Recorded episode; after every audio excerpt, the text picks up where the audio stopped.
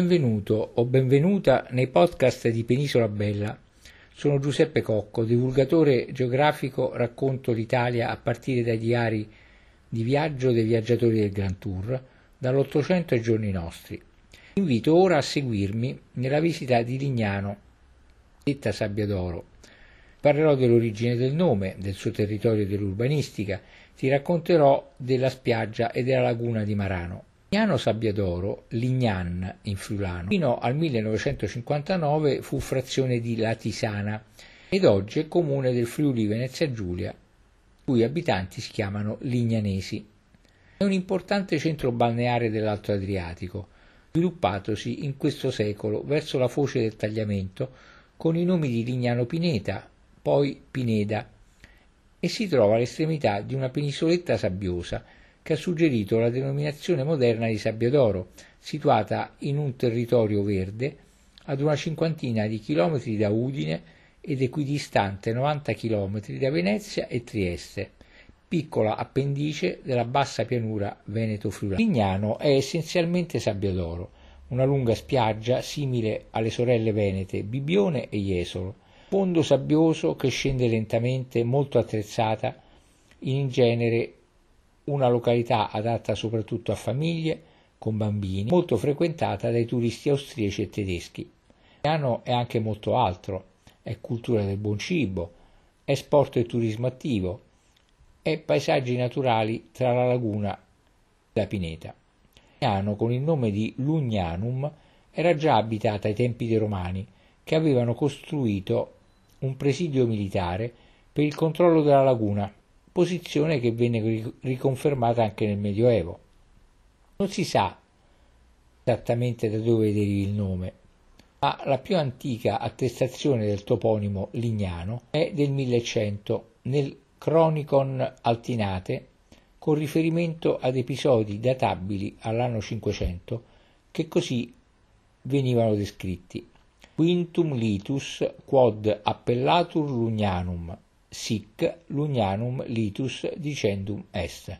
Pressappoco, quinto, la spiaggia si chiama Lugnano, così è detta spiaggia di Lugnano. Un anonimo redattore della cronaca ritiene che l'origine del nome sia dovuta al gran numero di lupi presenti nel luogo, forse per accostamento a Lupinianum o qualcosa di simile. La documentazione successiva è del 1300 circa, Lugnam, poi nell'anno 1402 supra Littore Lugnani.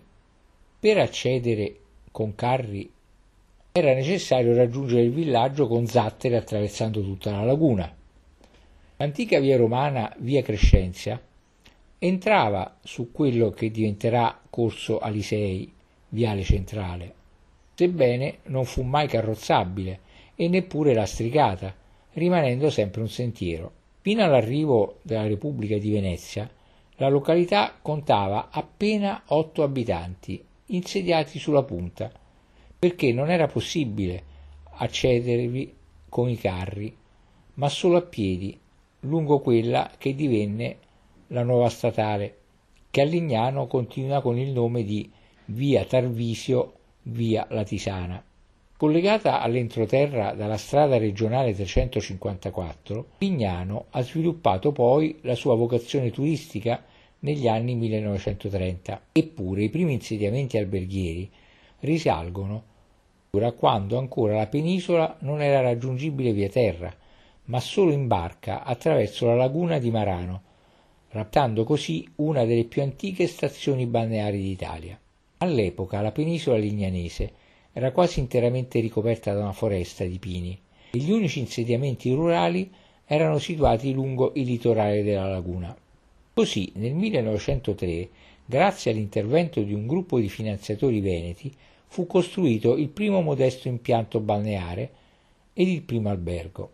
Tuttavia, a causa della malaria, diffusa nelle paludi adiacenti alla penisola, lo sviluppo di Lignano si ebbe solo dopo le opere di bonifica dei territori malsani, effettuate nel corso degli anni 1920.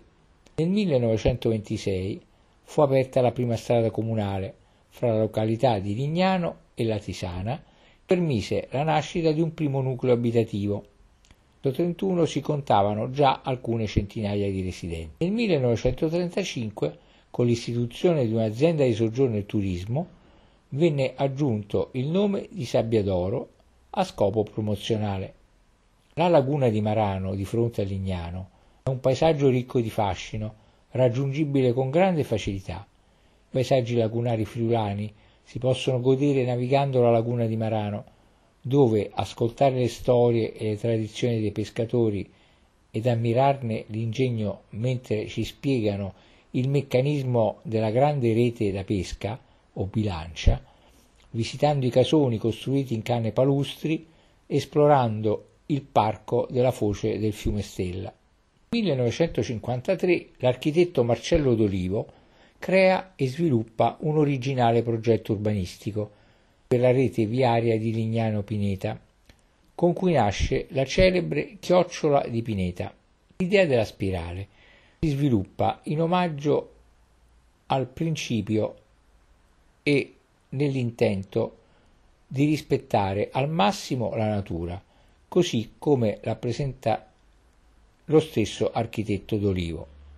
Percorrendola varia il raggio di curvatura e quindi si ha sempre davanti il verde. Tutte le case devono essere arretrate di almeno 20 metri dalla per confondersi con la vegetazione. La spina dorsale contiene tutti i servizi generali del centro. Piano Pineta rappresenta dunque un notevole esempio di urbanistica moderna e passeggiare per le sue strade, ammirare le originali ville immerse nel verde, suscita certamente curiosità. Altro simbolo distintivo della località è la terrazza a mare. Nel 1980 fu costruito il Parco Zoo di Punta Verde, su una superficie di 18 ettari, e nel 1984 venne inaugurato il Parco Hemingway in ricordo dello scrittore statunitense che vi soggiornò.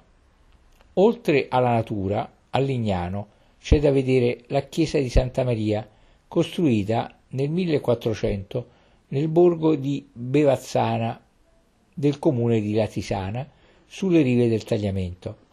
Ma le belle sorprese le riservò quando nel 1965 dovette essere smontata e ricostruita nella pineta di Lignano per salvaguardarla da una piena del fiume. Infatti, durante i lavori di trasloco fu rinvenuto l'altare in pietra che apparteneva in origine ad un oratorio paleocristiano o alto medievale che sorgeva sul luogo in cui in origine era stata edificata la chiesa. Sono inoltre presenti un'acquasentiera del 1498, una scultura in pietra raffigurante la Madonna che allatta il bambino e una scultura in legno dipinto della Madonna con bambino quattrocentesco. Su uno dei muri esterni è presente il frammento di un protome in marmo, ossia un elemento decorativo costituito di una figura umana o animalesca o fantastica, in questo caso raffigurante la Medusa risalente a un periodo compreso fra l'età traianea e l'anno 200, anch'esso rinvenuto sul sito originario della chiesa.